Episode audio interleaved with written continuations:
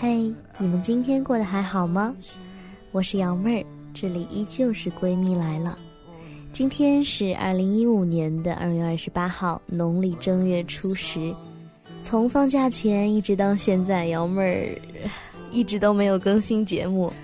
嗯，在这里呢，首先跟大家拜一个晚年，祝大家羊年大吉，洋洋得意。那开头呢说了这么多废话呢，就是想跟大家多聊一点，表达一下我一直拖更的歉意。那咱们马上进入正题，今天要分享的文章呢，叫做《年华是有效性》。这篇文章呢，来自刘兰芝。其实刚看到这篇文章题目的时候，我也不太明白是什么意思。读完呢，才发现有深深的共鸣，所以向作者征得了同意，拿出来和大家一起分享。希望你们听完呢，也能记起那段温暖的回忆吧。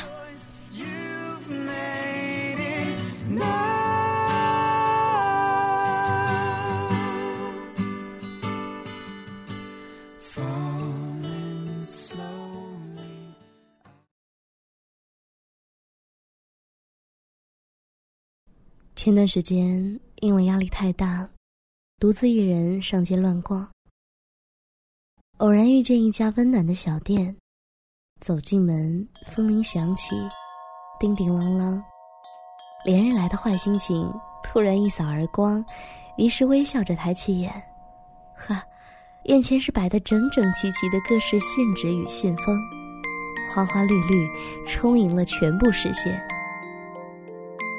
年少的回忆瞬时涌上心头。我还记得，他喜欢朴素简单的样式呢。这样想着，买下了印有海港大桥图案的信纸。收到信会不会很激动、很开心呢？这个时代，很少有人会写信了吧？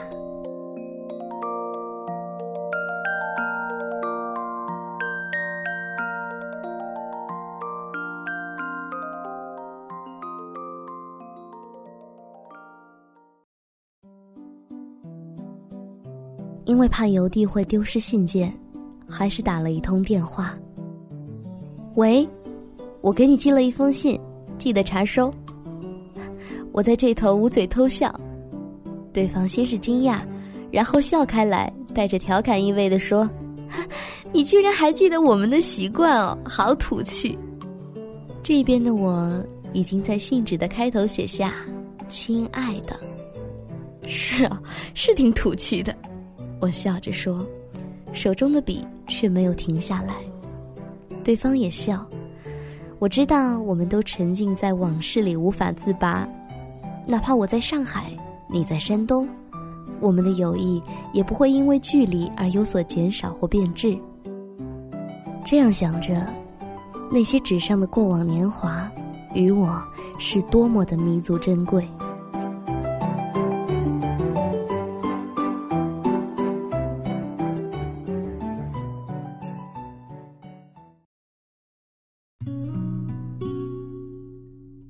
他是我的初中好友，不，是一辈子的好朋友。那时我们一起去文具店里买好看的信纸和信封，单日你写，双日我记，兜兜转转攒满了一整个抽屉。年少时心思细腻，心中有太多话语想和对方言说，恨不得写彻夜通宵才够过瘾。兴之所至，还会画上一些画。将信纸折成纸船或者爱心，再在信封上写下喜欢的句子，等到第二日的课间，偷偷塞进对方的书桌洞里。留下了时光的那时候最期待的，莫过于打开信封时，看到好友写的像幼园一般认真的字体，在信纸上留下深深的痕迹。兰芝，今天我表姐结婚了，真是好美丽。以后我们谁先结婚，另一个就当她的伴娘，好不好？兰芝，我没想到自己期中考试考得这么差，真是难过。我去偷偷吃了两个冰淇淋，心情好很多。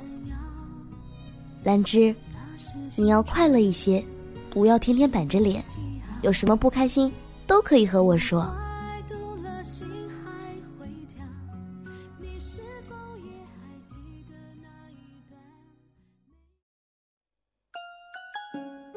站在二十多岁的端口往回看，十四五岁的年纪，除了学业，确实什么都不必想。可真正将记忆拉回，站在那时，又会发现自己想的可真多。暗恋的对象，自己的美丑，发生的时事，迷茫的未来，五味杂陈的堆积在心里，倾诉在纸上。于是，这个世界上还有人愿意与自己分享，是一件多么值得感念的事。虽然那个时候的我们并不自知，只是简单的沉溺在两个人渺小却发光的世界里，成了美好的一部分。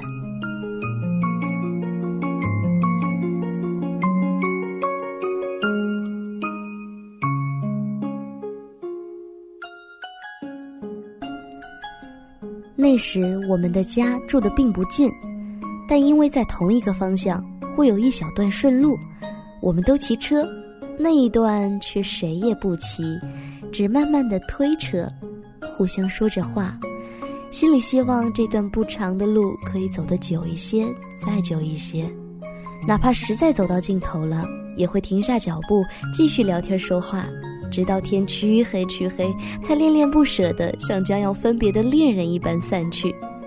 末了还会留一句：“没说完的话，我会写在信里。”就着路灯投射下的暖黄色灯光，望着好友离去的背影，这景象至今还是我心里的温暖烙印。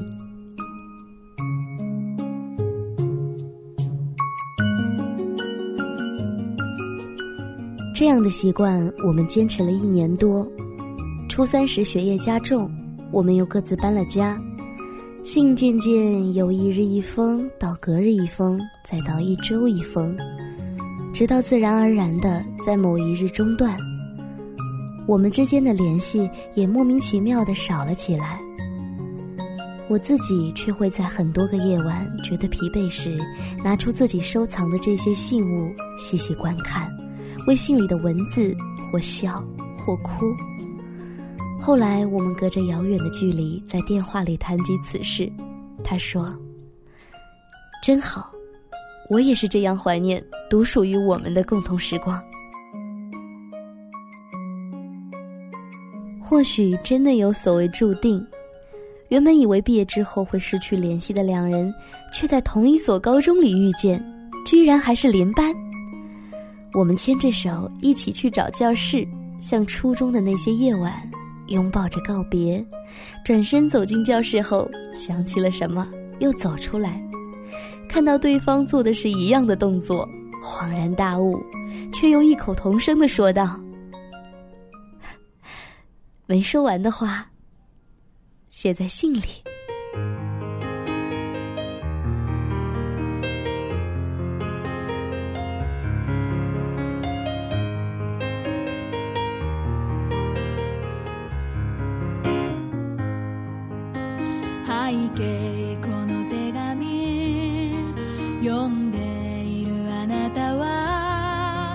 どこで何をしているのだろう。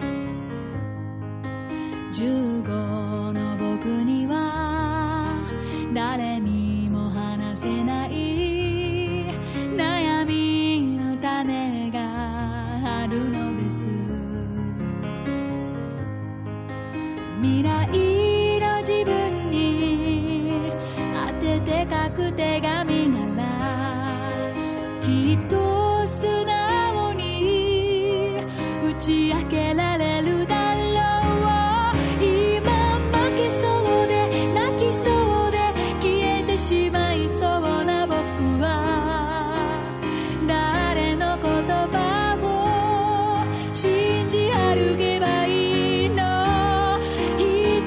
しかない。この胸が何度もバラバラに割れて苦しい中で今生きている。今を生きている。